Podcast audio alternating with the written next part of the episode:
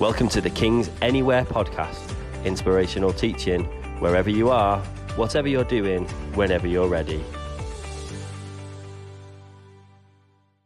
So when um, our daughter Abby was 18 years of age, for her birthday, Paul and Rach, uh, uncle, uncle and aunt, bought her a bottle of champagne. It's a really nice present, a really nice bottle of champagne, and they suggested Abby's birthday is in the July. They suggested that why didn't she put the bottle of champagne to one side and save it till she graduated from university because she was going to Sheffield in the September, and she thought that's a great idea to sort of have this bottle of champagne that was given for a special birthday that she put to one side to, to use at a graduation uh, meal.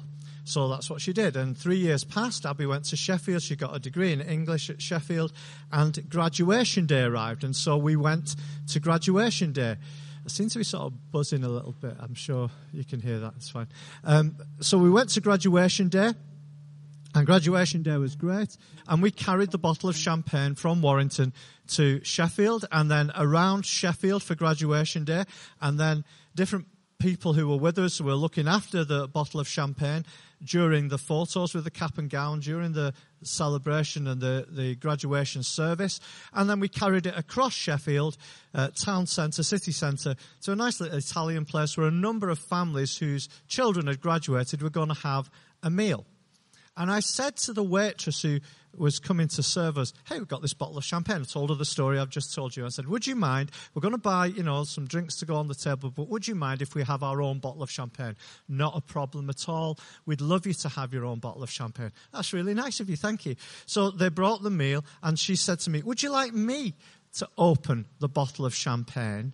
Or would you like to open the bottle of champagne? And I'm so glad I said to her, would you open the bottle of champagne? So she opened the bottle of champagne. The cork hit the roof of the restaurant, and then the champagne hit the roof of the restaurant, and then she panicked. So she then began to rotate with the bottle of the champagne that continued to spray four, five, six tables full of people, drenching them in champagne, leaving us about two to three inches of champagne in this rather large bottle. Lots of slightly frustrated, annoyed, but trying not to be annoyed because could see it was an accident, diners. I was sat next to her dry as a bone. Uh, everybody is soaked. So she's quite embarrassed. She disappears, and they gave us a bottle of champagne to apologise. I thought it was quite entertaining, to be honest with you. It was a meal that was memorable. We have 21 meals a week, but some in our life just stand out more than others, don't they? They're meals that you remember for the rest of your life. I will never forget the champagne meal in Sheffield. I don't remember what the champagne tastes like at all, but I just remember how great it was to watch it firing around that room at all those people. Jesus says of himself, the Son of Man came eating and drinking and you call him a friend of sinners. Jesus, we have recorded throughout the Gospels loads of meals that Jesus eats. Food is important, and God works as people are eating and drinking. I think people call Jesus a drunkard and a glutton. He was never drunk. Jesus was never drunk and he wasn't a glutton. They also called him a friend of sinners, and he picked up that nickname, and I think he liked it. They meant it as an insult, and he took it as a badge of honor. Yeah, I'm a friend of people who feel they can't get near to God because I'm going to help them to get near to God. And I want to read to you the story of one of those meals. And then I want to tell you at the end of my talk about a meal that you're invited to, if that's okay. So I'm going to read to you from Luke's Gospel and chapter 7, one of those stories of those incredible meals of Jesus. Luke's Gospel, chapter 7, verse 36. One of the Pharisees invited Jesus to have dinner with him. He went to the Pharisee's house and reclined at the table. A woman in that town who lived a sinful life learned that Jesus was eating at the Pharisee's house, so he came there, so she came there with an alabaster jar of perfume. She stood behind him at his feet, weeping. Then she began to wet his feet with her tears. Then she wiped them with her hair and kissed them and poured the perfume on them. When the Pharisee who had invited him saw this, he said to himself, If this man were a prophet, he'd know what kind of woman was touching him and uh, that she is a sinner. Jesus answered, Simon, I've something to tell you. Tell me, teacher, he said. Two people owed money to a certain moneylender. One owed them 500 denarii, the other 50. A denarii is about a day's wages. Neither of them had the money to pay him back, so he forgave the debts of them both. Which of them do you think loved him the more? Simon replied, I suppose the one with the bigger debt forgiven. You've judged correctly, Jesus answered. Then he turned towards the woman and said to Simon, Do you see this woman? I came into your house and you did not give me any water for my feet, but she wet my feet with her tears and wiped them with her hair. You did not give me a kiss, but this woman from the time I entered has not stopped kissing my feet. You did not put oil on my head she's poured perfume on my feet. Therefore, I tell you, her many sins have been forgiven, as her love has been shown. But whoever has been forgiven little loves little. Then he said to her, Your sins are forgiven. The other guests began to say among themselves, Who is this that even forgives sins? And Jesus said to the woman, Your faith has saved you. Go in peace. I love that story. There seems to be three key characters in that story. I imagine Jesus went with his disciples and there were other guests, but the three characters we see clearly in the story are Simon the Pharisee, the woman whose name we don't know but we're told she'd lived a sinful life, and Jesus. Only two of those people are absolutely aware of who they are. One of them, not very aware. Simon was a man of standing in his community. He had a reputation to maintain and possibly a reputation he wanted to enhance. Why would he invite Jesus to his house for a meal? I'm going to give you some suggestions of why it's possible. Simon maybe just wanted to embarrass Jesus. That could have been his motivation. He wanted to make him feel awkward, perhaps. Why do I say that? Because when you went to someone's house, the mode of transport of the day was walking or animal. On dusty roads, you would wear uh, shoes with quite a firm sole, but like a leather lattice over it. Your feet would be somewhat exposed, dust and dirt and animal droppings. And when you went to someone's house, you didn't sit on a table and chairs like. Uh, the Last Supper painting by Da Vinci, you just didn't sit like that then. You sat on the floor with your feet to the side and you leaned on a table called a triclinia, which was U shaped. So your feet were under the head of the person next to you. Very important that your feet are washed because you've took your shoes off and you could have stood in animal dro- droppings. They would be dusty and dirty. Washing feet wasn't just a custom, it was just, it really helped with the meal. Jesus hadn't had his feet washed. When you went into someone's house, it was unusual to be kissed in public. You were usually only kissed as a greeting by family the kiss of greeting when you went into someone's house was saying, It's like you're part of our family. Jesus was not kissed by Simon or anyone from his home, his feet were not washed. Psalm 133 talks about oil being poured over people's head as a sign of unity, of being together. You would anoint someone's head with oil of saying, We're together in this. No anointing. You might think these are just customs that meant nothing. They meant something to people at the time. And if Jesus was the only guest who that wasn't done to, what they're saying is, you're going to be socially awkward because your feet are going to stink. You're not really part of this family, and we're not in unity with you, but sit down and eat my food. Imagine going to a meal like that. Maybe he'd just been overawed by the fact that Jesus was in his house and he forgot. It's like a friend of mine who went to a dinner at Old Trafford before a match once, true story, and his hero he discovered was in the room, Bobby Charlton. And all the time the meal's going on, he's thinking, Bobby Charlton, Bobby Charlton, Bobby. And then Bobby Charlton starts to walk towards my friend's table. And in a panic, when he arrives, my friend says to him, Great to meet you, Jackie. and Bobby said to him, Bobby, son. Bobby and walked off. Sometimes you just get overawed by somebody who's really famous. Maybe that was happening. I don't know. Maybe Simon, invited Jesus to his home for a meal to raise his own profile by being with someone who was famous, like fame by association. Maybe he genuinely had some questions and he'd invited Jesus along. We don't really know. But when he saw the woman with a questionable reputation come into his home, I, I wonder what he thought when she was there. And she, he sees her approaching Jesus, and Simon thought that Jesus must not be aware of her backstory or he would not let her so close. He really missed the point. It's because Jesus was aware of her backstory that he let her so close. It's because he was aware of her need that he invited her near. Simon was unaware of his own heart condition. He didn't recognize what was happening in his own heart or in the heart of the woman or what was happening with Jesus. He missed it.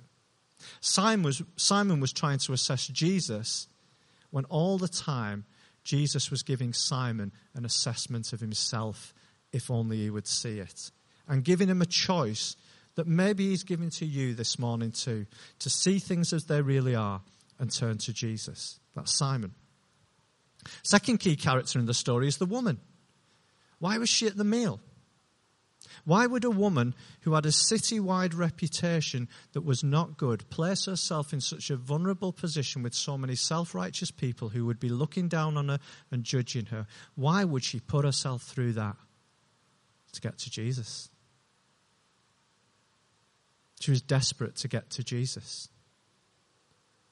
She sees, she's in the shadows and she sees what's happening to Jesus. They've not, they've not washed his feet. No one has greeted him as if he's part of the family. No one's anointed his head with oil. And she can't stand it anymore. And she steps out of the shadows just behind Jesus. She can't even stand in front of him. And she, she stoops down to his feet which are dusty and dirty. Remember animal droppings, dust, dirt, sweat. And she begins to weep at his feet, so much so that her tears are washing his feet. And then she takes out perhaps the most expensive item she has and she pours it out lavishly on Jesus' feet. She doesn't even dare to anoint his head with oil, she's just happy to be at his feet. And she greets him with a kiss, not on the cheek, but on the feet. Her tears are washing his feet. The oil and perfume is washing her, his feet. And she's saying, You are welcome. I might not be the host in the house, but you're welcome in my life. You see, she was aware of her condition. She knew that she needed forgiveness and acceptance by God. She knew that she needed her life to be changed. She had no confidence in her own ability to do this. She couldn't earn a right standing with God. She needed grace and mercy to forgive her and to change her. God wants us lifted up, He just doesn't want us doing the lifting. So she humbled herself and Jesus lifted her up. When we lift ourselves up, God will humble us. But if we humble ourselves, he will lift us up. Verse 48 tells us that Jesus forgave her. And then verse 50 tells us he gave us something that billions of people on our planet are desperate for. Weren't the stories powerful that we heard this morning of people finding what Jesus gave to this woman? Peace. There are billions of people on our planet looking for peace. I remember someone coming to me once, and whenever I come out for prayer, nothing happens. I never fall over. I never have a sense of power or anything like that. All that happens is I have an overwhelming sense of peace that lasts all week. Why don't you just settle for that? Because most of the planet are looking for it. Giving her peace. Jesus wants to give you peace. The third major character in the story is Jesus. He's fully aware of who he is and why he's present. He's aware of his plan for Simon and Simon's needs. He's aware of the woman's situation and what she needs. And he's aware of your life and mine and what we need. Have you ever noticed that Jesus asks loads of questions in the Gospels and it's never because he needs information? He already knows the answer. And he's going to ask Simon a question. I don't know if you noticed it, it was tucked right in the middle of our story. He said to Simon this question Do you see this woman? That's so important. He did not say, Do you see this theological test case? Do you see this project that needs help? Do you see this terrible, awful sinner? Says, Do you see this person? Do you see this woman? Jesus doesn't see projects. Jesus doesn't see test cases and theological debates. He sees people, human beings who he loves passionately. Do you see this woman? What do you see? A person, and therefore someone of infinite value. And Jesus sees you. Not just what you do, not just what you think about yourself, not what other people think about you, not the inner narrative that tells you you're no good or you'll never get through. Jesus sees you, the real you, and he invites you to be the person he sees that you are. His love offers you a way to live differently.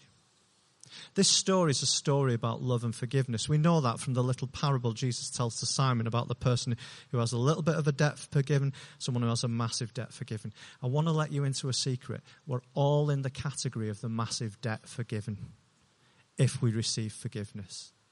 You see, you and I have a debt that we cannot pay, a debt of sin. There is nothing, no amount of good works will wipe it away. No amount of going to church will wipe it away. No amount of being a nice person will wipe it away. There is nothing we can do to earn God's forgiveness. We have a debt we can't pay. And Jesus gives us a gift we don't deserve forgiveness, but we need to receive it ourselves. J. John is a, an incredible communicator. Uh, he's an evangelist, and he told this story that Jackie and I were listening to the other day. I thought it was great. He said, Where is Jesus? If your life was a car, where is Jesus in your car? It's a great story. He said, Some of us, we're sat in our car and Jesus is outside. He's knocking on the window. Can I get, can I get in the car? And maybe that's you. You, you know Jesus is there, but he's certainly not in your life. And you, he's, he's can, can I get in? Can I get, or do you just have to wait a bit, Jesus? not quite ready. I've got a few questions that I need to. You know, what about, you know, why would a God of love allow suffering in the world and let Liverpool win the Champions League so many times? How can a God of love exist if that happens? Yeah, I've got all these kind of questions that I'm struggling with. And I'm just going to keep you out. Maybe you're the kind of person who Jesus is in your life, he's just in the boot. Get in the boot, Jesus. Don't want anybody to see you're in my life. Just get in the boot. Sunday morning, Jesus, get out the boot. We're at the pyramid. Come on. Love you, Lord. Get back in the boot. Going around the families who don't want us to think I'm a religious nut. Get in the boot. Jesus, it's missional community. I thought missional community was all week. Yeah, it is, but you know what I mean? We're just meeting on Wednesday night. Get out the boot. Get out the boots. Did you read the notes? Yeah, I did, just after tea. And uh, what do you think? No idea what he was talking about. Right, missional community meeting's over. Get back in the boot, Jesus. Are we not going to work? To, just get in the boot. I don't want them thinking I'm a Christian at work. Get in the boot. Aren't you going to a party on Friday? Yeah, I am. Stay in the boot. And we get Jesus out the boot now and then. He's in our lives, just in the boot. So Jesus isn't in the boot, he's on the back seat. He's in the back seat of my life. He's, he's, he's, a, he's, a, he's a passenger in my life. He's there. I love having him around. He's in, when I look in the mirror, things are going badly. I look back and there's Jesus smiling. Wonderful. Jesus is in the back seat of my life. I said, no, no, he's not in the back seat. He's in the passenger seat. He's a companion. Jesus is my friend. Me and Jesus have a personal relationship. Just me and him. Don't need the church. Rubbish. Absolute. If you believe that, you're just not a Christian. You're not.